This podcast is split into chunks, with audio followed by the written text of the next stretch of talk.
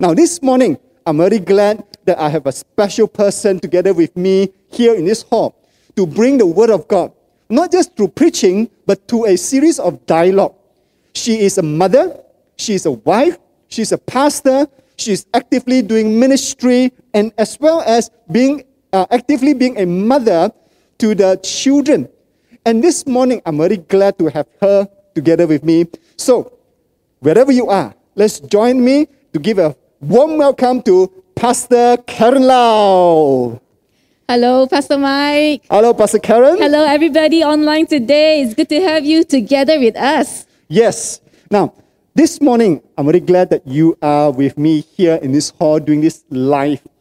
Now, can I ask that you tell us something about yourself to start off with? Sure, I'll be happy to talk a bit about myself and uh, to introduce myself to you guys as well who are watching today. Um, like you mentioned, Pastor Mike, I am a full time minister. So, believe it or not, I have been in full time ministry for 19 years. 19年啊 Wow, wow. 19 amazing years serving the Lord full time in Glad Tidings Assembly of God. So through the years, it's been um, some changes. So began with uh, youth ministry, then I went on to do adult ministry, and in the recent years, uh, the primary focus has been creative and media. So I'm so thankful for these years that I've had to serve the Lord full time. Uh, however, this year has been a big transition. So in this year, 2021, I've actually stepped out of full time ministry uh, because I sense that God is calling me into the next phase of ministry, and that's to be in the marketplace. So I started the year um, coming into the workforce again, and uh, am now an executive coach. And I still serve the Lord, you know, through opportunities like this. ah. Mm. Married, married for 17 incredible years to my wonderful, wonderful, supportive husband, Sean. And uh, I also have two lovely, beautiful, very, very amazing children. Uh, my eldest is a daughter. So she's 16 years old. Her name is Caitlin. And I'm also a mother to Jaden, who is 12 years old. So I have a pair. Yeah. All right. Thank you, uh, Pastor Karen. Now, as you know, Pastor Karen, she is a pastor, actively involved in ministry in the church, but she's also working in the marketplace. So, to everyone uh, who thinks the pastors is always in the church, no, we also is active, can be also active in the uh, in the marketplace. All right. Now, let me read some of the uh, interaction that we have here. Uh, Jasmine, you say mother is capable. Amen. Indeed, it is capable. And we also have Jenny. Uh, mothers are wonderful. Yes. And Steve, you say his mother is the best. And that's right. I agree with you. Mother's love are always reflection of God's love. Yes, William, that is also very true. And also Jonathan. Oh, Jonathan, uh, you're watching all the way live from Hong Kong. Glad to have you with us here. And also, I believe that uh, Derek, you're also watching. Now, Derek, you are the brother of uh, Pastor Karen, right? Yeah, uh, maybe it's my mom logging on to my brother's device. But Oh. whatever it is, my family is watching today too. okay, good. And also for your husband, Sean, and for your two kids, Caitlin and Jaden, thanks for releasing your mom uh, uh, uh, for this uh, dialogue here together with us. And it will be a blessing to everyone in First Assembly and everyone who is watching this this morning. All right. Now, today, what we're going to do is that we're going to do a, se- uh, a series of dialogue, a question, uh, some questions. And after that, Pastor Karen is going to bring you a word of God. Now, let me start off by, with this question, Pastor Karen. Now, being a mother yourself for many, many years, how would you describe motherhood? Not so many years. ah. 16 years in comparison to uh, the other mothers who are out there who are grandmothers and mothers of adults. Uh, I'm still experiencing motherhood. Um, but, you know, I would say that motherhood is an incredible privilege. Privilege to experience love at a whole other level. So when I became a mother, right, Pastor Mike, I, I, I don't know how it was for you when you were a father, but I think you can relate. When you became a father, you can relate to this experience, right? Yes, I that hope when, so. That when you become a parent, when I became a mother, I experienced love that was of such a great magnitude. So much love that was, uh, you know, when I look at my looked at my child and uh, and uh, and I, I and I saw the miracle that they are. The amount of love and emotions that that I feel is almost unexplainable. You know. So I, I- I thought of this um, um, a quote by uh, a poet and a writer. Her name is uh, Helen Steiner Rice, and she says this. You know that a mother's love is um, beyond description, um, that no one can explain. It is made of deep devotion and of sacrifice and pain. And I think that this explains my experience of motherhood so incredibly. Um, is that I, I really don't know how to put it in words. Okay. But the feeling I have is amazing and wonderful. I sense that privilege, you know, even to have love that is indescribable. Uh, but at the same time, it requires one of much devotion uh, because it's challenging, lah, Pastor Mike. Yes, yes, it It's challenging. Bye bye to sleeping in in the mornings. Oh, you yes. know, I, I was just telling my son, you know, my daughter and my son, I have another few more years of waking up at 5.30 in the morning to send the children to school. and so, wow, that is quite challenging. lah. And on top of the other many things that we do to serve the family, you know, um, I would say that uh, motherhood, right, is a chance for me uh, to become the person that God knows I can be. So it comes with a refiner's fire, even in the most beautiful and the hardest sense. Refiner's fire because we are being refined, even with this responsibility that the Lord has given. So there are days, I'll be honest, I don't know if I can make it through. Another morning of sending and fetching and cooking and cleaning. Then on top of that, work, ministry, you know, and being a wife as well and a daughter. Uh, there are just so many things that uh, uh, to to be done, but yet through those moments, right, I am taught incredible truths and wisdom that uh, you can only experience. You know that it is from the Lord. Uh, that He's given me this privilege. I love it. I am amazed and awed by the uh, the uh, the the privilege I've been given to be a mother, and through it, right, I've had such powerful encounters of the father heart of God. so that's my description of a mother Yeah. and motherhood. yeah. Now, I, I I really like how you describe motherhood, whereby you say motherhood is how God will refine you to be the person who you are. Now, many of us, we think that motherhood is natural because when you're dating, people will ask you, when are you getting married? And after you got married, people will ask you, when are you going to have kids? So, to many people, it is a natural progression in life. But as Pastor Karen says, motherhood is also a state of life, a season of life where God can refine you to be who God wants you to be. It's not just about commitment, duty, or love. Yes, all these are important, but we also need to understand that it is also God's calling where God can refine us. Mm, Amen. I- I- now, how, That's so true. how, how do you manage your life as a wife, as a mother, as a pastor, in marketplace? And also, how do you balance your family life as wife and mother, and also your busyness in, in your involvement in ministry? That's a good question, Pastor Mike. I go through it by the grace of God. Yes, really, by the grace of God. Um, uh, let me first qualify that you know every household is different. Um, you know, my family life and your family life and our family life, you know, really cannot be compared. Every family is unique in their circumstances. ah. So you have families where husbands are traveling to work overseas, uh, in and that's the best that they that's the best response that they have, you know, because opportunity is there, but yet the family needs to be here, whatever reason it is, you know. So you have fathers that are away.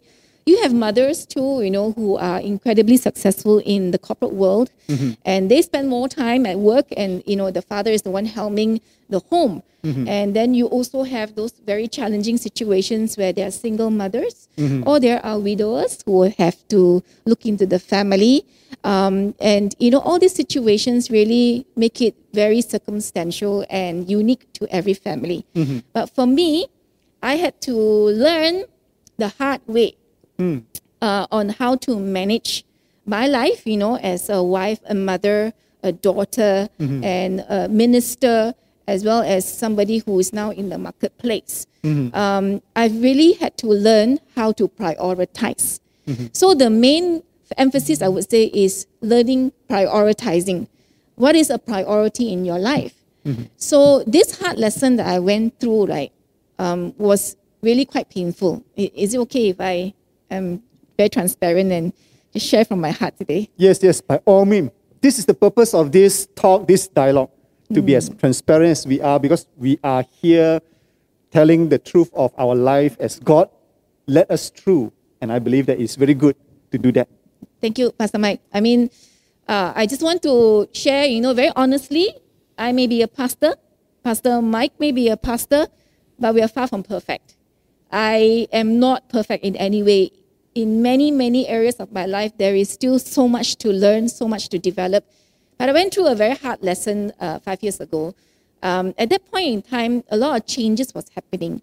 So change is really a constant in all our lives. Just when we thought, oh, I got this, you know, I know how to settle my child in the routine, and then your child goes to another stage of life, Yes, and you yes. have to learn to adapt again. So change becomes a constant. And I went through a big change about five years ago when uh, my husband uh, changed his course of work, and then uh, from being at home very often, he had to begin traveling, you know, to uh, to do his work, new venture, new business, and so he was weeks away in Italy and you know sometimes in other parts of the world as well, and so that left me having to take care of the kids on my own. And then at the same time, I also went through a personal transition in my ministry life. So after about 15 years of serving in uh, the campus ministry with the youth, I went on to transition to serve with the adult. And all this happened at the same time. And uh, what happened was that I really struggled. I struggled. And when I look back and I reflect, why was it that I struggled so much? Why was it that I was having difficulty managing? Uh, the honest truth was because I didn't have my priorities right. And I learned from there that the priorities should always be God first, family, then ministry. I'll say it again God first, family, then ministry. But when I was serving at that point in time, uh, and I really felt that I really want to give my best to ministry, it actually was not in that order. I put God first, ministry, then family. And as a result, I felt that, um, you know, my, my family was, uh, was affected, family life was affected by the wrong priorities that I had. So I had to come before the Lord and pray and ask, you know, how to uh, learn to manage better.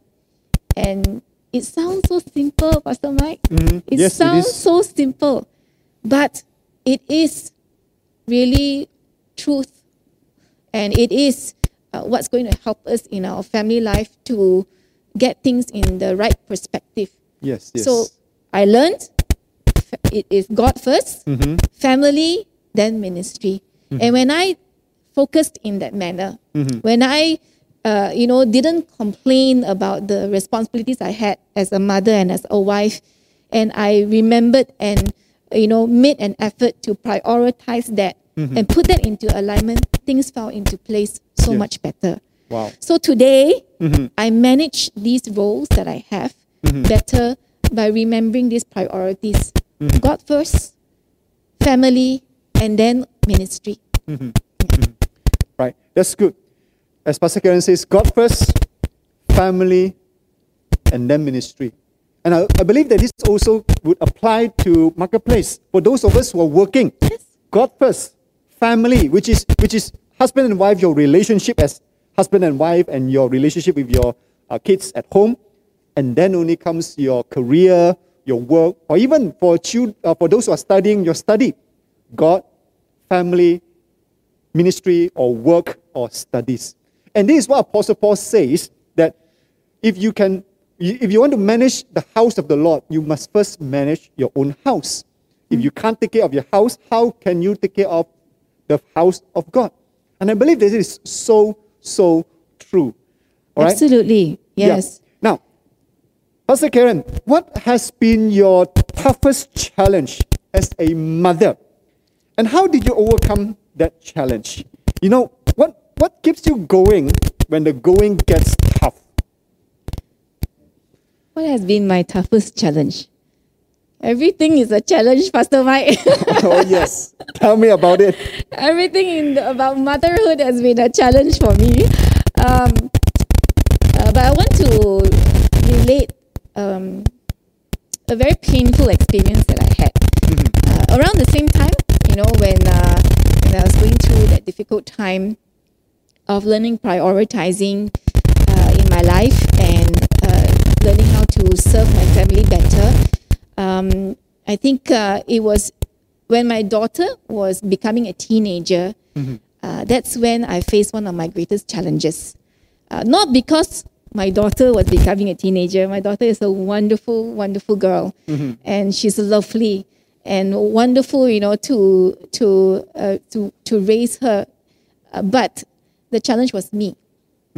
So unknowingly, right, Pastor Mike, um, in wanting to bring out the best in my child, unknowingly I had hurt her emotionally and spiritually. Um, let me explain a little bit more about what I mean. Uh, what happened was that every time, you know, I, I when I see her, I want her to do her best. So instead of becoming an encourager or a supporter or somebody that feels my daughter to be the greatest potential she can be, I discovered that I was actually the limitation. I discovered that I was really very harsh with my daughter. So the words that I spoke, the expressions that I showed to her, and over and above it, right, I found that um, my daughter also was uh, became somebody that I could easily vent out my stretch, uh, my stress on. So when I was going through a very stressful time, eh, ministry transition and adjusting to you know uh, the changes in my family life, I dis- I realized later on that I vented on her. So I would sco- always be scolding her. I always show her like you know my face very upset. You know, always telling her why can't you do this? You know, you're older, you should know better. Um, and that really hurt her emotionally and spiritually. And that was very, very difficult when I came to that realization, you know, that I had done this to my very own child. Mm-hmm. I didn't intend it, but Holy Spirit brought to my realization, you know, that's mm-hmm. what I had been doing. And as a result, I caused a lot of brokenness to my daughter. In fact, right, Pastor Mike, so shy. Mm-hmm. She told my husband, no, I'm the angry queen. oh, oh, angry dear. queen. Can you Oh, dear. believe it? So this pastor, ah, this pastor is known by her child to be the angry queen. Mm-hmm, I felt really, really awful.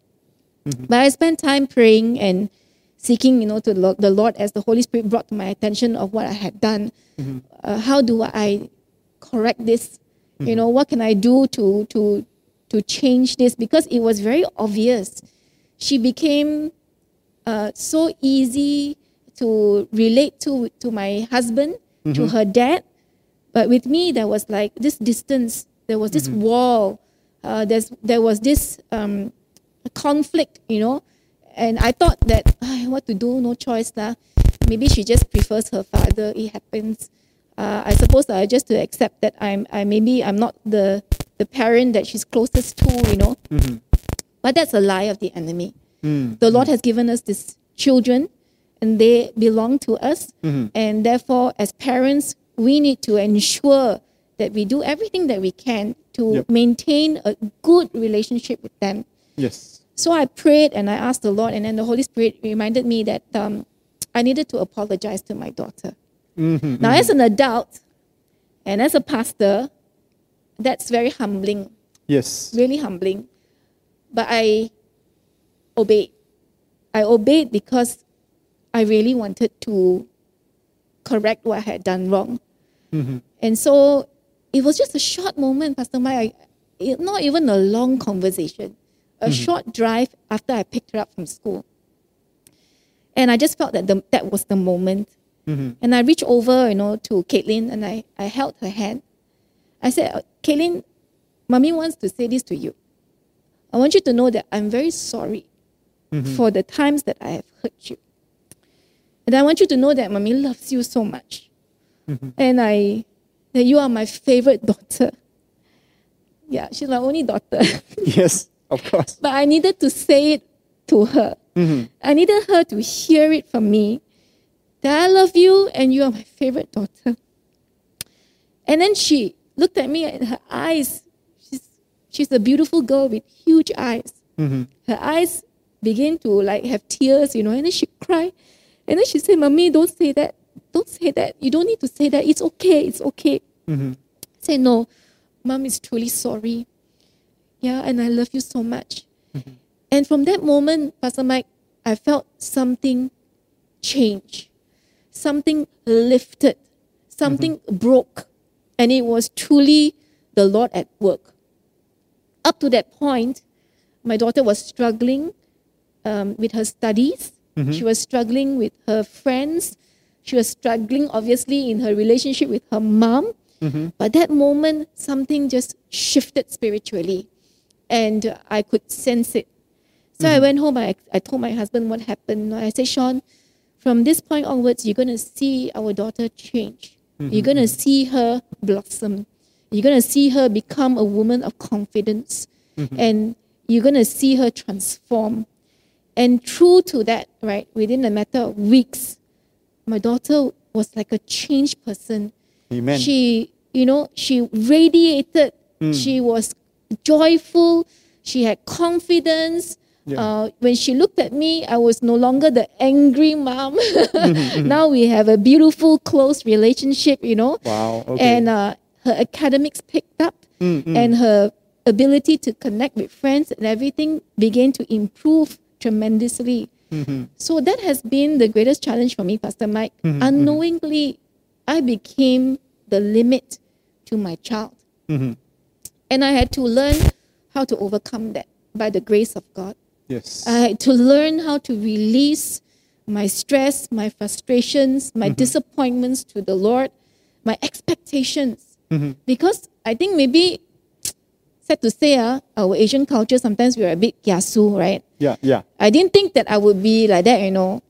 But quite lah, I'm still quite kiasu. Yeah.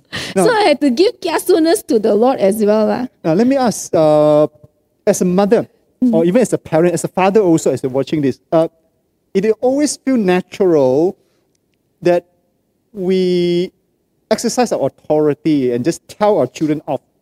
And we never apologize. You know, as, as Chinese especially, we never apologize because that is our dignity as a parents. But for you, what, what, what makes you uh, take on that courage, the realization, and also that, that courage, as I say, as I asked, to really say sorry to your daughter? Pastor Mike, I I felt so grieved over what I had done to her. I was so grieved. And with the Lord prompting me to do what is right, I had to humble myself and just do it. Mm-hmm.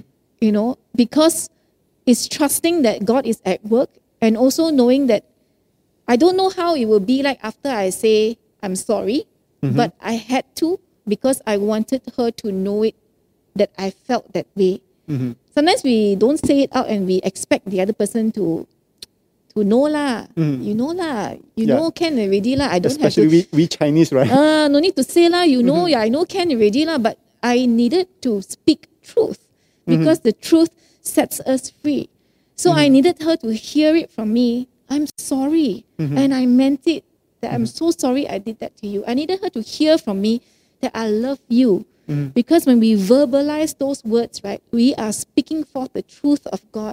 We are speaking into their spirit. Yeah. We are speaking into their lives. Mm-hmm. And as parents, we should be speaking life and mm-hmm. not be, you know, constantly scolding or correcting mm-hmm. or, you know, demotivating them. So I had to Yeah. come So to that. when, when, when you say sorry, you didn't uh, follow up with an excuse telling, you- telling them, okay, I did this because so and so, this and that, giving excuses why you're doing it. Because you, you, you, you were uh, giving the apology, expressing it sincerely without giving any excuse. I think that is very good. something especially not just for mothers and for fathers as you're watching this. You know, fathers, we have that father figure dignity that we don't apologize. And even if we apologize, we will give reason for it. Now, there may be a valid reason, yes, but there are times that when we say sorry to our children, we really meant it. And we are not here to justify or to find the reason, but just solely focus on that reconciliation of saying sorry. And I think there's something very beautiful and there's something very wonderful that you have done. And uh, it's very courageous that you share together with us. Now, uh, Sean, as you're watching this, uh, as you put it here in the YouTube uh, uh, uh, chat, Sean is the husband of uh, Pastor Karen. Yes. Uh, thank you uh, for releasing your wife, and uh, it's amazing. Yes, as you say, she's amazing that she's going to give us a very wonderful life story that God has given you to bless all of us. And again, if you are watching this, if you're not a member of First Assembly, uh, continue to be with us. At the end of this service, there will be a QR code. Scan the QR code and let us know who you are, where you are from, so that we can connect with you. All right? Pastor Mike, hang on a moment. Just want to touch on the that other part of the question. Oh, yeah, Is that, yeah. you know, what um, what keeps you going, you know, Yes, when it when the gets going tough. gets tough. When it gets tough, mm-hmm. right? So over the years, right, I've come to realize that when the going gets tough, what we need to do is to embrace that moment. Mm-hmm. You know, because moments come and they go. Mm-hmm. The days they say can be short, but the the days can be long, but the mm-hmm. years are short. Mm-hmm. You know, the days can feel so long in our lives, but when you look back, right, the years really go by so fast. Mm-hmm. So the days are long, but the years are short. So in everything that we go through in life, whether it be tough or whether it be sweet, whether it be victorious or whether it be in a in a valley, we need to embrace that moment, embrace it and be present. Make the most of what God is doing in that situation. And as we do that, right, I believe that um, uh, we will be able to get through it Yes. stronger, uh, becoming a better versions of, of, of ourselves, you know, and becoming wiser. Yeah. I think children make us wiser. Oh, yes. yes, indeed. Yeah. Now, let's talk about something more positive here about motherhood. Now, tell us what is your greatest joy of being a mother, and what brings you the greatest satisfaction and a, the biggest smile as a mother? Wow. Uh, looking at them, I already like, wow, so full of love and so much joy in my heart.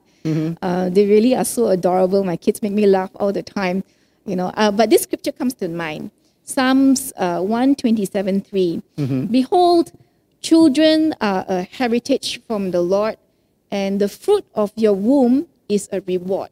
Mm-hmm. So when I look at my children, I am really reminded at the honor it is that God has given me. Mm-hmm. Out of the millions, billions in this world, the Lord honored me. Mm-hmm. He deemed me worthy to be the mother of Caitlin and Jaden. And that itself brings me a lot of joy. As how, Pastor Mike, God deemed you worthy Mm-hmm. to be the father of your three beautiful daughters. Amen. He have chosen anybody else, but Yeah. He chose you. Yes. So God chose me to be their mother. Mm-hmm. And to me, that's an honor. And I am constantly reminded that this is my heritage, mm-hmm. Uh, something that God has gifted me because it's a reward to my life. So the children are not a burden. They are Yeah. not a, a you know like a, a, a they're not a trouble in my life. No, they are my heritage and they are my reward. In another version, it says that they are a gift from God. And so I see them. It gives me tremendous joy to see them as the gift that God has given me. Uh, I'm not a perfect mother. I don't have all the answers, but Yeah. I know that God is in the picture Yes. and He will help us every step of the way. Amen. Um, you know, what's the uh, the biggest satisfaction I have and what brings a smile to me is that I, I, you know, it's amazing when you see your kids so big, right? But once upon a time, they were just a zygote in my womb. Mm-hmm. They're Yep. just a small zygote in my womb, but then now they're so big already and they are developing and blossoming and transforming, you know, to be all that God wants them to be. So it brings that joy and smile to my face to see them and to recognize that my children are a creative miracle, as all of us are. Pastor Mike, yourself, you know, every one of you who are tuning in today, you are a creative miracle. You didn't happen by chance. Yep. God created you. You are a miracle. And so that miraculous thought, realization, really brings joy to my heart. Um, and the privilege and honor it is, you know, to be a mom. And also, uh, every single day, every single day, it's a new experience of God's given grace and the God's and God's enabling um, enabling ability in my life. So I'm, there may be a lot of things I don't know how to do. I don't know how to help my child, but by the grace of God and by the wisdom that God gives, I'll be able to do it. Yep. The same Amen. for all you mothers out there. If you agree with me, type an amen in the chat.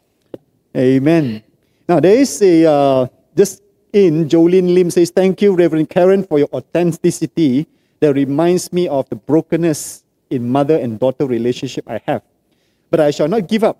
Happy Mother's Day to you and to many mothers out there.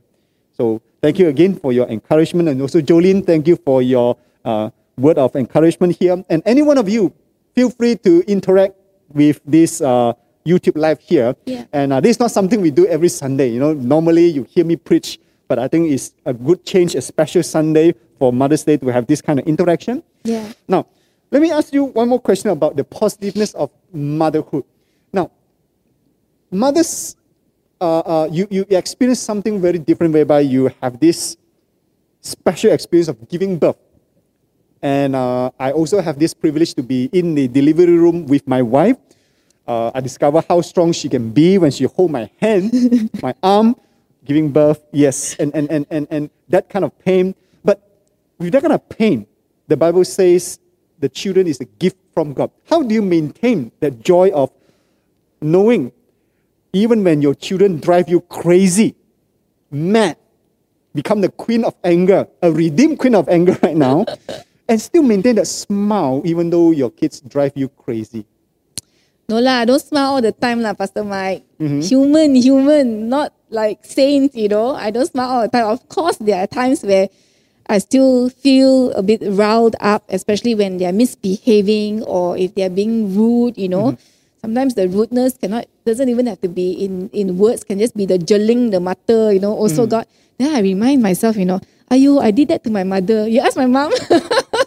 I did that to my mother last time. Oh my goodness. Then I think to myself, my gosh, what have I done? And that reminds me that, uh, you know, if I was not a perfect child before and I was not so incredibly well behaved when I was younger, then I also need to show that kind of grace to my children. But there is a line, lah. There is a line uh, of uh, learning how to balance whether are they um, being out of line or are they being cheeky or what is it, you know? And if I find that uh, their attitude or their uh, response or what they're doing is out of line, meaning it's going to affect their future, it's going to be a habit in their lives in time to come, mm-hmm. then I cannot be afraid to correct them. Yep. I'm not their friend, I'm their mother. Mm-hmm. So I'm not going to always be their best friend or their most wonderful parent. Mm-hmm. I have a role and a responsibility to bring them up in the ways of the Lord. So I will correct them. Yep. But I will correct them in love. Mm-hmm. And correcting them, correct, correcting them in love together with my husband. Mm-hmm. So husband and wife always must be on the same side, lah. Yeah, of yeah, course, right? yes. So some people are they want to be the good cop, then they let the other spouse be the bad cop all the time. Mm-hmm. So thankfully, with Sean, we are able to balance that out. So we are always on the same side, and um, you know we are giving out the same message and setting the example for them. So I, I'm not always keeping a smile. I'm not always cheerful and happy. There are times where I do get upset, but I have to check my spirit Yeah. check whether how am I going to respond Mm-hmm. and then do it in a manner where I'm not angry. So no more angry queen.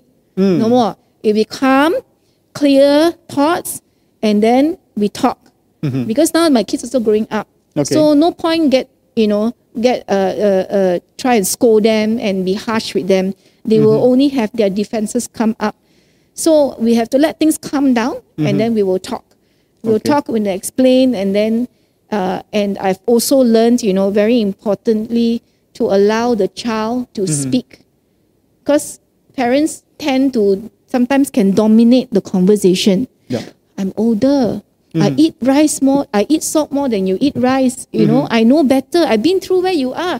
But there was a day, you know, my daughter said to me, Mom, you may have been through what I'm, what I'm going through, but you are not me. So you cannot say you know what I'm going through. Mm-hmm, and I mm-hmm. said, okay, that makes sense. So I allow them, together with Sean, we allow them to express themselves, mm-hmm. to tell what they're feeling, and to not interrupt when they're talking. Mm, so okay. with that, bit by bit, I've learned to manage better. Okay. Mm. Amen. Right. Now, talking about managing better, let's talk about something more recent here. Mm. Now, every one of us, we know that now Selangor and KL and, and, and most part of the country is now in MCO again. Now, last year, as MCO started in year 2020, did the MCO drive you insane when you were stuck at home with your kids? Were there uncertainty? Were there fear, stress, frustration? And if this was so, and I believe that there, there, there, there will be, how did you cope with life during MCO last year? So to be honest, right, one year ago when MCO started, um, it was a welcome reset in my life. Uh, actually, welcome reset because, like you, Pastor Mike, I spend many many hours in the church. So having me at home on weekends is very rare. Mm-hmm. Having me at home on a Wednesday night is very rare because that's when we have prayer meeting. Yep, you yep. know, and then sometimes Friday night because the kids can't and for whatever reason can't join me, then I'll be out in the connect groups and all that. Mm-hmm.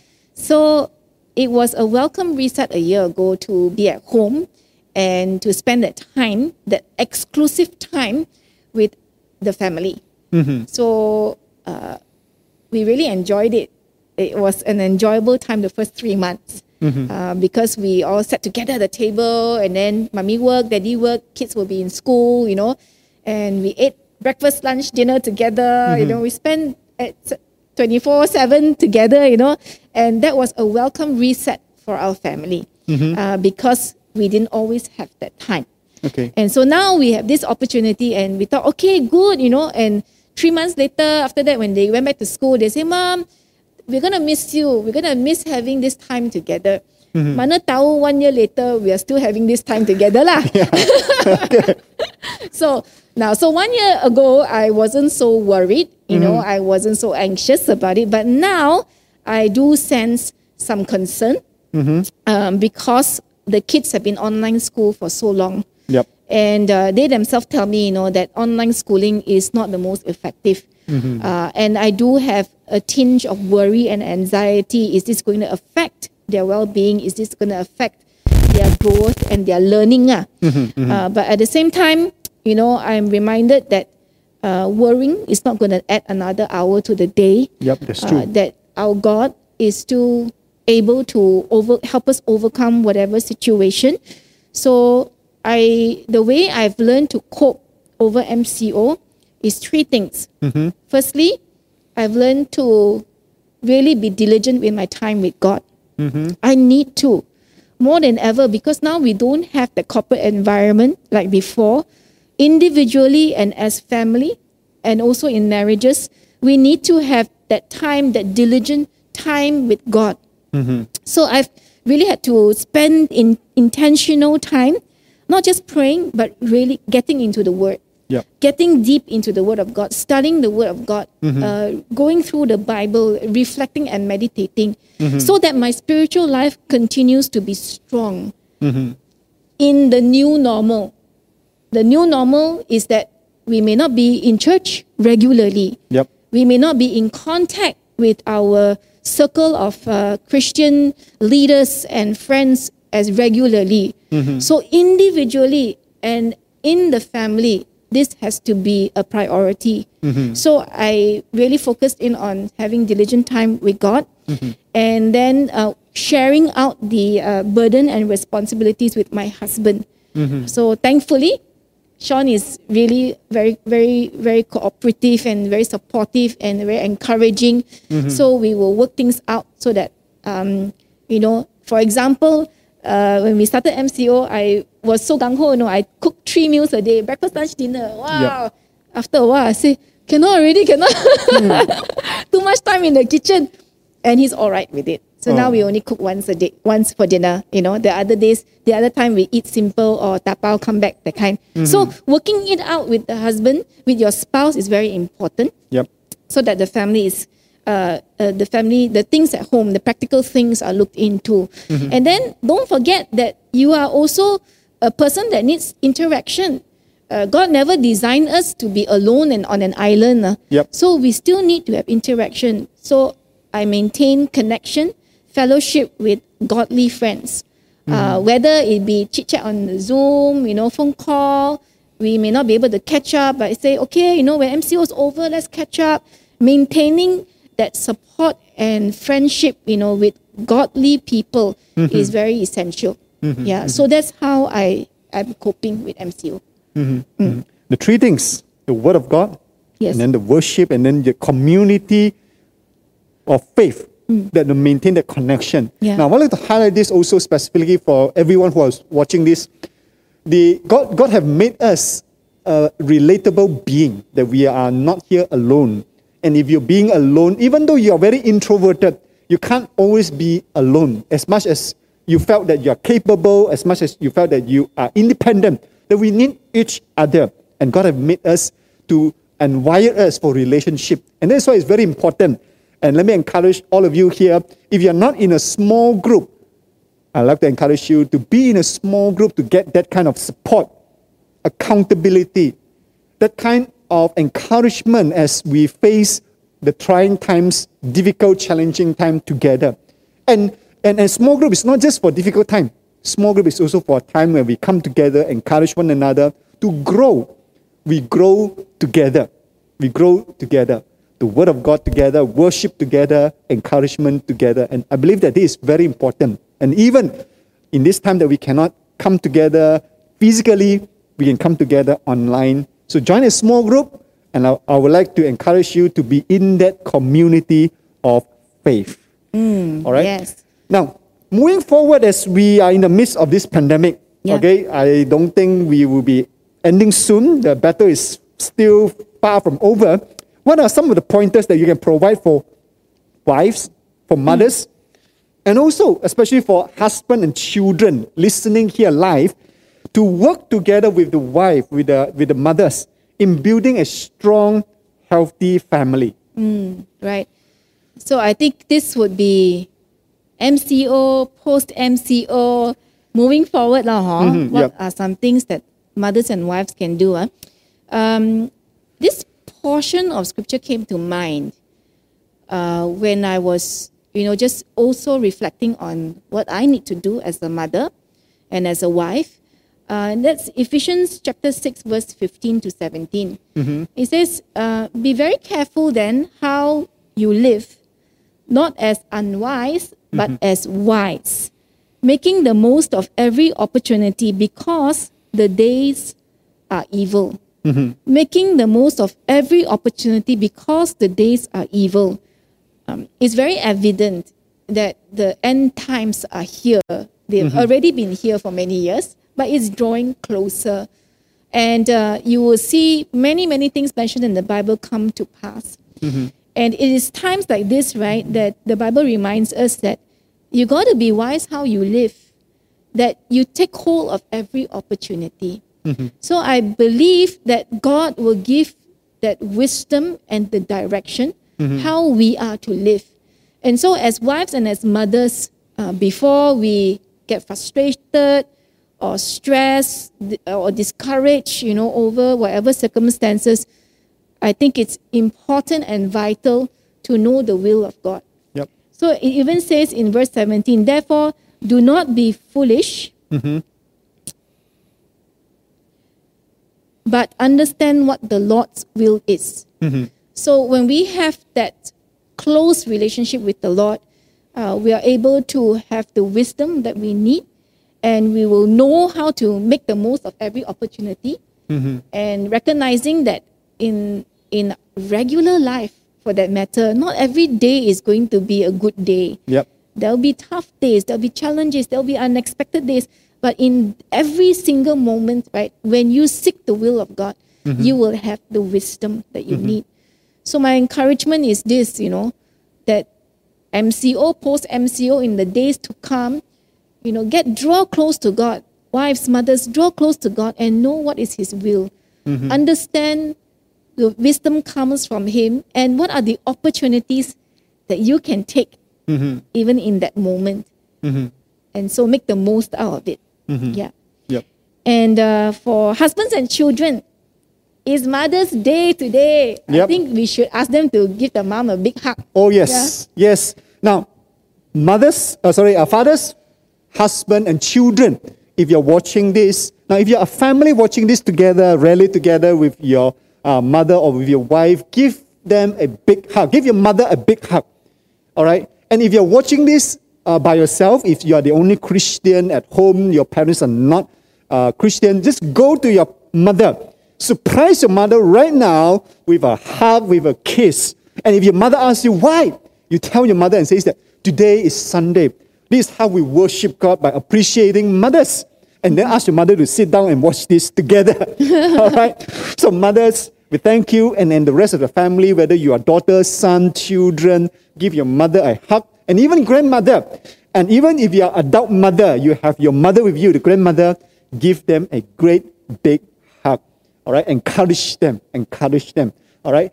So let's let's let's let's continue on. Oh wait, so Oh, yes. so also so the husband and children, right? What you can do besides loving your wife and mother on Mother's Day Mm-hmm. is that give her law, give her their, the fullest support and cooperation Yeah. while we're all staying at home, while we're all in lockdown. You know, mom also will be tired. Uh, wives also will be tired if they are having to do a lot of it or a lot of it on their own, whether Mm-hmm. it be the cleanliness of the home or the or the prepare, preparation of the food. So everybody chip in lah. Everybody do their part. Mm-hmm. You know, I think if everybody can do their part and carry the load together, Mm-hmm. it will make the home a happier place as well. Yep. Mm-hmm. So let's share the burden out. But I also want to prioritize this. Remember what I mentioned about prioritizing? Mm-hmm. So just a reminder God first, family, then ministry. Yep. So even as a family, husband, children, wives, Mm-hmm. husband, children, mothers, you know, that even at this time, right, prioritize God, prioritize mm-hmm. the family altar. Mm-hmm. Yeah, because when the family altar is broken, it gives way for the enemy, Satan, to come in mm-hmm. and cause disruption, disunity in the family. So even at this time, I think it's really crucial Mm-hmm. that we maintain the strength of the family altar, that you are strong in your faith, and that you are praying together, mm-hmm. and that you are establishing the presence of God over your home, honoring Him in all that you do. Mm-hmm. So, husbands and children, do that. Support mommy, support your wives, you know, and then keep that family altar strong and built on the Lord. Yes, Yeah. amen. That, that's really true. And therefore, treat every day, not just today, every day as Mother's Day, so that there's, the support happens on a daily basis. All right? Now, as we move on, let me, let me ask you this question. What encouragement can you give to mothers who are struggling, who are hurting right now? I think the first encouragement I want to say to all the moms who are having a hard, hard time, who are whether you you know your circumstance is causing you to be grieved or heartbroken, or that you are in despair and you are unsure what what to do. I want to remind you that you are not alone. You are not alone. The Lord is with you, and He will never leave nor forsake you. He's constantly watching over you. And as you cry out to Him, as you reach out to Him, the Lord is able, able to provide. He's able to heal. He's able to do a lot. Whatever that you require, the Lord is able to supply. In fact, Pastor Mike, um, if it's okay, I would like to share the message that God has laid in my heart Yes, this yes. morning. Um, is actually on from the book of Ruth, and I think uh, this word that God has placed in my heart would minister and encourage all those, not just mothers, but all who are going through a challenging time right now. All right? Yeah. Come, let's go ahead. Uh, uh, hand the time, the, uh, the rest of them to you, and share with us the word of God that God have laid in your heart. Thank you. Thank you, Pastor Mike. So I'm just going to share a short message as to uh, what God gave me, some revelation, you know, from the book of Ruth. And when, for those of you who are familiar about the book of Ruth, oftentimes people will emphasize on the person who is, whose name is after the book, right, by Ruth. Uh, but today I want to actually talk about Naomi. And the title of this message, uh, this short message, is called Through the Eyes of a Mother. And actually, the book of Ruth is written from the perspective of Naomi. Uh, let me give you a bit of background as to what's happening. What's the scenario behind uh, the opening of this book when it was written? The scenario is this that this follows from the time of Judges. And if you're familiar with what happened in the time of Judges, actually the people of Israel, the Israelites, they were immoral and they turned away from God. So they were living life in their own ways, and it's considered a very dark time. And also, you will find right on the very first verse itself that the land was in famine. So, famine means no food, and the people were starving, people were poor, and therefore, Ruth, therefore, Naomi had to leave Bethlehem, her hometown, with her husband to Moab in order to find a way to make a living. And so she was in foreign land. But what happened was that when she went to this foreign land, uh, and she then had children, she had two sons, and the two sons got married and they had daughter in laws. What happened was that she became a widow. She lost her husband, and subsequently, she also lost her sons. So imagine this you're not just a widow, you're a grieving mother. That's the scenario that Naomi was going through. In fact, um, some compare her to the female version of Job. So Job also lost everything, right? So Naomi similarly lost everything. She lost husband, lost her sons, and then now went into famine, no food, and worst of all, being a woman, right, in, in those times when you don't have a husband and you don't have children, she also lost her livelihood, meaning that she couldn't provide for herself. And she had two daughter in laws that were still with her. And so her response to them was like, Go home, ma. go back to your own family because I cannot provide for you. There's no way I can provide for you.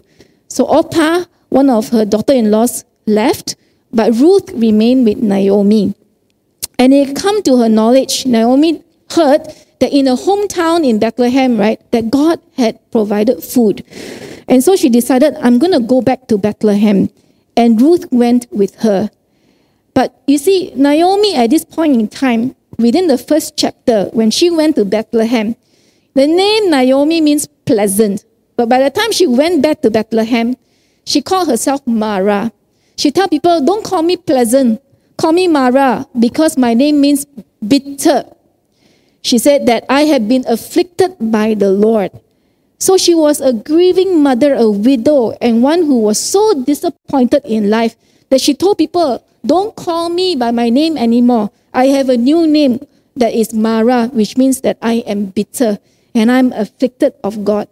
But you see, I want to use this portion of scripture to remind all of us today, right, that God is at work in the unseen. So for Naomi, she was in, she was just loaded with problems. She felt that tragedy had come upon her life. But what she was not realizing and recognizing, what is the biggest lesson, you know, in the book of Ruth is this that God was always there for Naomi. He never left her. He had loved her. He still loves her. And he continues to bless her and even wants to provide for her in the future. He's looking out for her, but she was unable to recognize that at that time. So, in the midst of her tragedy, she, she couldn't see that happening. But you see, it happens to you and I regularly as well. That when we are going through tough times, when we are going through times of tragedy and difficulty, we feel as though God is not there. But Naomi's experience reminds us this that God is at work in the unseen. Even when you don't feel it, He's working. Even when you don't sense it, He's working. Even when you don't see it, He is working. Because God is at work in the unseen. So in your lives today, whatever it is that you're going through, whatever situation it is that you are having to adjust or to deal with or to confront, God is working all things out for your good because God is at work in the unseen. You see, this book, right, Ruth, is like a very simple story. If you compare it to all the narratives in the Bible, this story seems so simple. But it is a point that God is making to us that is in the simplicity of everyday lives. There is a bigger narrative, there is a bigger story that God is designing, that God is writing in your life. So don't give up. Don't give up where you are right now. God has a reason and a purpose for all that you're going through. And He is writing out that bigger story where He is at work in the unseen. Now, you will also find that in, um, in this book, the very beautiful experience is this that here we have two widows who are returning home with nothing. And you will see God's hand upon their lives, that He is providing for them every step of the way. So, the second thing I want to remind you today is this God never fails to provide. So, these two widows, right, they have little, very little prospects for future. But you find that God loves even the, those who were outcasted. When Naomi lost her husband and children, she became the lowest level of uh, the, the kind of people in the land. The poor and the widowed, she's considered the lowest level. But yet, as an outcast, yet as, as somebody who is, you know, outcasted from society, God cares. So, what about you and me today? If you think that you are insignificant, if you think that you're not important, let me stop you right there. Let me stop you right there and say that no, you are important. You matter to the Lord. God loves you. God cares for you. And He is working something out for you in the unseen because He never fails to provide. Now let's take a, a, a little bit a deep, go a little bit deeper to understand how did God provide for Naomi. When you go to the scriptures, right, you will find in verse 22, chapter 1. It says uh, that they came to Bethlehem at the beginning of barley harvest.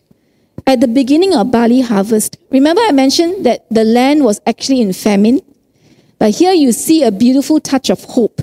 When God brings them back to Bethlehem, they actually are at the beginning of harvest season. Plenty of food. It takes a miracle for God to end a famine and to provide food for them. So these two widows were not deprived of food, but the very basic need in their life, the moment they went back to Bethlehem, God provided not just sufficiently, but in the form of a harvest. A harvest, plentiful. So that's how God provides. God doesn't just provide for you sufficiently, God provides for you in the form of a harvest. So much that you can't contain it. You just need to trust that He will work all this out for you, even in the times of the unseen. And so also, God brought into Naomi's life Ruth. What a blessing! Ruth, a daughter in law, she didn't, she was not obligated to stay to take care of her mother in law. But she said, you know, Naomi, your God will be my God, and I will go where you go. And so God provided a young daughter-in-law for, for her to take look after her. And that's an incredible blessing and a reminder that God never fails. And further down in the book, you will come to find out that Naomi becomes a grandmother as well through Ruth. Ruth gets married to a person by the name of Boaz, and I'll talk a little bit more about their relationship later. But through that, she gains a son. Now, what would have what would have been her thoughts if she knew this son would be the grandfather of the greatest king in Israel? What would have she what would she think, you know, if she knew that this would then be the the generation that leads to the redemption of mankind, that is the birth of Jesus Christ, that she will be part of that story, that she will be an ancestor of the Lord Jesus Christ. So all this she did not know, did not recognize, but it proves this that God is at work in the unseen and that he never fails. So today I pray that you know you find your hope in the Lord. Find your hope in him because God can and God will provide in unexpected ways. God is able to provide beyond your expectations, as in the, the story and in the life of Naomi, who is a poor widow, who is discouraged, who doesn't know what's going to happen the next day. But yet, God so faithfully looked after her every step of the way. And not only that, he went on to prove to Naomi that he is a God who has the power to redeem what do you mean power to redeem? You see, when she went back to Bethlehem, she said, I have lost everything. I have nothing already in my life. And she was at the lowest, lowest point, And she was just going to live the rest of her days that way. But that was not God's plan. God's plan was to bring redemption to her and to Ruth. And this redemption came in the form of a, of a guy by the name of Boaz, right? So Boaz is actually a relative of Ruth, of Naomi. And when they met, so as a relative of Naomi, he's known as a kinsman redeemer. So a kinsman redeemer is a person, basically a male relative who has the responsibility to help a relative in need or in danger. So Boaz becomes a kinsman redeemer and he marries Ruth. And as he marries Ruth, then the full redemption over Naomi's life comes to pass. Not only is there a restoration of land and provision and food for her, then comes the grandchild. And so the women around Naomi in chapter 4, verse 4, said this, you know. Then the women said to Naomi, Blessed be the Lord who has not left you this day without a redeemer May his name be renowned in Israel. He shall be to you a restorer of life and a nourisher of your old age. And for your daughter in law who loves you, who is more to you than seven sons, has given birth to him. So everything that Naomi lost, she was restored bountifully by the Lord. Not only that, there was a redemption of her lineage, there was a redemption of her generation through Ruth. And I just want to let you know this that today we have the ultimate kinsman redeemer. Today we have Jesus who is also able to do this in our lives.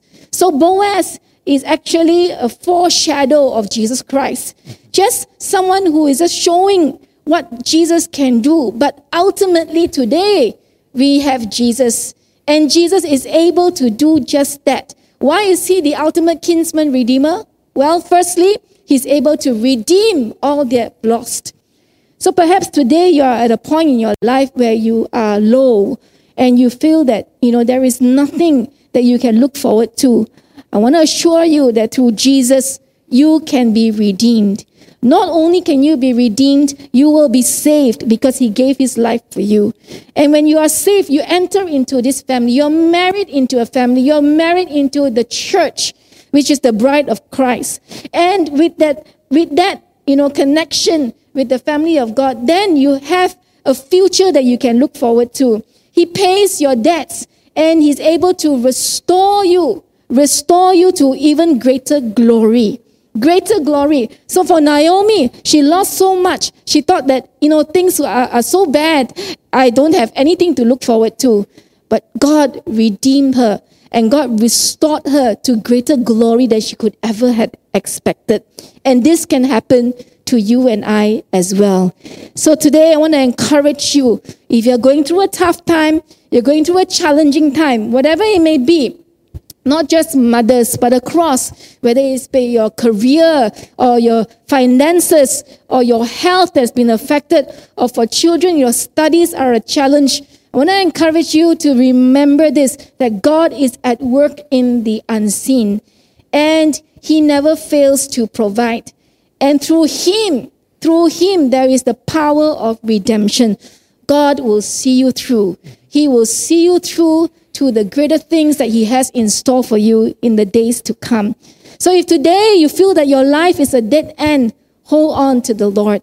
Turn to Him. Cast your cares to Him because truly He will never leave nor forsake you. I've asked the Pastor Mike and the worship team to prepare a song, and this song is called Worthy of It All. And as we spend a little bit of time in worship, just quieten your hearts and begin to talk to the Lord. Cast your cares to Him. Tell Him what is that you're going through and allow the Spirit of God to minister to you where you are. And after that, we, we worship with this song. I'll also want to spend a little bit of time of prayer before I, I hand the time back to Pastor Mike. So let's go into this song and worship, worthy of it all. All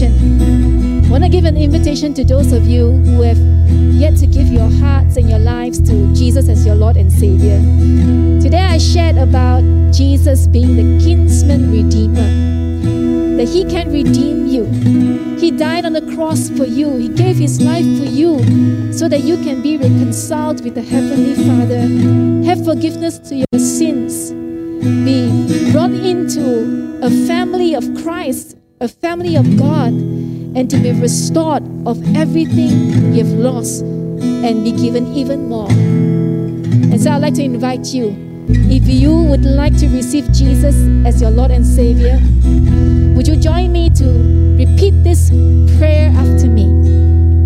The Word of God says this that if you believe in your heart and confess with your mouth that you are a Christian, then you will become one. So just repeat this prayer after me if you would like to receive Jesus into your heart and as your Lord and Savior. Let us pray. Heavenly Father, I thank you for giving Jesus to die on the cross for me. I recognize that I am a sinner. And today, I ask for your forgiveness. I open my heart and invite Jesus to be my Lord and Savior. Thank you, Jesus, for dying for me. I commit to follow you all the days of my life. In Jesus' name I pray. Amen. Amen. Praise the Lord. If you had said that prayer today, do you know that all of heaven is rejoicing because you have given your life to Him? May the Lord bless you and be with you. Pastor Mike, I'd just like to take a moment even to pray for over those who are watching this morning. I just felt lead, uh, led to pray over some areas. Firstly, I want to uphold the widows and single mothers in prayer. Heavenly Father, you know these women, Lord, who have grieved, who have lost, Lord, who are having to burden, having to take on the burden of the family responsibilities on their own. Father, in the mighty name of Jesus, I pray a blessing over their lives. I pray your provision over them, Lord Jesus. I pray that, Lord, that they will not be disheartened or discouraged, but in the mighty name of Jesus, they will experience, Lord, your faithful provision in their lives. That, Lord, in Jesus' mighty name, they will never lack, Lord. They will never lack in any way, but God, you will provide and that you will provide abundantly. Lord, I also uphold to you all those this morning who are feeling discouraged or in despair. In the mighty name of Jesus, may they be uplifted in you. May the love of God fill their hearts. Lord, may there be an encounter with you and a recognition that, Lord, indeed you are at work in the unseen. Lord God, you never fail. You are with them and that you will bless and you will turn things around for situations, oh Lord, that seem to be like a dead end. In Jesus' name, I declare a turnaround will take place. A turnaround will take place in your life. A turnaround will take place in your business. A turnaround will take place in your relationships. A turnaround, oh God, will take place in what you thought was a no a hopeless situation. God will turn it around because our God is a miracle working God. Lord, we surrender to you. Lord, we surrender to you the despair, the discouragement. We surrender the hopelessness. And today, God of hope, God of hope, release the faith, release the wisdom, release the strength, oh Lord, and encouragement to all those who are in need. We thank you, Lord. In Jesus' mighty name we pray. Amen. Amen. Amen. Also, right now, can I ask Pastor Karen? It just came to my mind. Can you also pray for the mothers who have this concern of their children who are leaving their faith or who have lost their faith, and parents who have this concern for their children in their faith?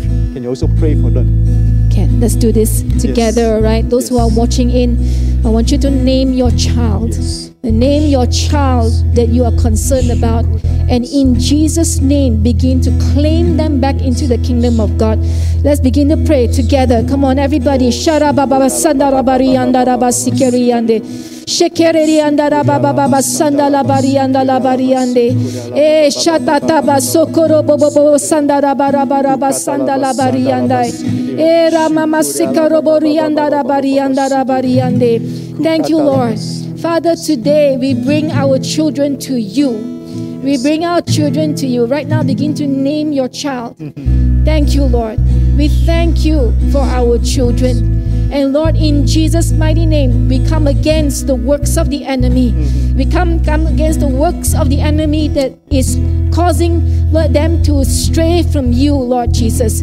And we pray, Lord God, that their eyes will be open, their hearts will be open. There will be an encounter with you, Lord Jesus, that is so real, so so real and authentic in their lives that they will not turn away, but they will come back into their fold. Your sheep Oh Lord, hear and know the voice of the shepherd. We thank you, Lord, that as you, Lord, do your miraculous works, you will bring them back to your kingdom. You will bring them back to your fold. You will bring them back to recognize you as Lord and Savior. So, Lord, we thank you. Touch them, bless them. Lord, grant that awakening in their hearts, we pray. And we thank you that, Lord, they will recognize you and come back to you. In Jesus' mighty name we pray. Amen. Amen. Amen. Thank you, Pastor Karen. So, right now, I would like to end the dialogue session to pray for mothers. Now, there are three categories of people I will be speaking to you right now. Number one is that you are a family whereby you believe in Jesus, and your mother, your grandmother, you are together watching this. And I want all of you, uh, husbands, children, to be around your mother and your grandmother and lay hand on them. Children, lay hand on your mother. Husband, lay hand on the wife and also the grandmother. Grandfather, do the same as well as you're watching this together. And secondly, if you're watching this as the only believer in your household, go to your mother. Tell your mother and says, Mommy, Ma, Pastor want to pray for you. And let your mom watch this in your device and lay hand on your mother. And number three, if you are married or unmarried or you have no mothers around you right now, you may be watching this alone or you may be husband and wife without children. I want you to think of your mother. Or at least if you're, you're, you're, you, you do not have your mother here anymore, think of a mother, either your relative or your friend. A mother, think of them. And as I pray a prayer of benediction, we believe that it is a blessing from God that will flow through the power of the Holy Spirit into their lives. Whether they're believers or not, we are going to pray for mothers. Lay hand on them, you stand in the gap, think of them, and we are going to pray for them. Are you ready? lay hand on the mothers, whether you are believers or non believers, whether you have your mothers with you or not, stand in the gap. So, wherever you are, lay hand on mothers and let's pray. Father Lord, we come before you. We know that you are Father in heaven. In the name of Jesus, I proclaim blessing, I proclaim provision, I proclaim protection, and I proclaim blessing to all mothers. Whether they are believer of Jesus or not, we know that you are able to bless them. Bless them in health. Give them strong physical body so that they can take good care of their family and of themselves. Give them a strong emotional health so that they are able to rise above every circumstances, every challenges, and not just trying time, but they are able to thrive, to become better, to become stronger in their emotion. Bless them in their mindset so that they are able to communicate with their spouse, with their children, and with their grandchildren. And I ask that you bless mothers with a blessed life so that their life can become a legacy to their family members, to everyone around them. And also for those who are in need, whether it is physical, emotional, spiritual, financial, relational. We ask God that you will bless them because you are a prayer listening God. You are a prayer answering God. And you are able to bless us exceedingly abundantly above all that we could ever ask or imagine. And therefore, I ask that you open up heaven. Open up heaven right now. Let your blessing pour down from heaven in a marvelous way to all mothers. And all the mothers, as you raise up your hand to receive this blessing, receive it by faith that God is going to give you peace in time of chaos. That God is going to give you comfort in time of hurt. God is going to give you strength in times of weakness. God is going to give you wisdom in time of confusion, in time where you need help.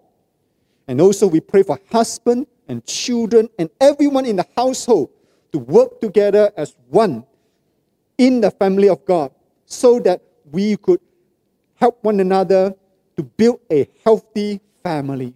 I thank you, Father Lord, that you have given us mothers, the greatest gift that you have given us to us. And let us always cherish them, be thankful to them, work together with them, and also encourage one another. All this I ask in the name of Jesus, and everyone says, Amen. Amen.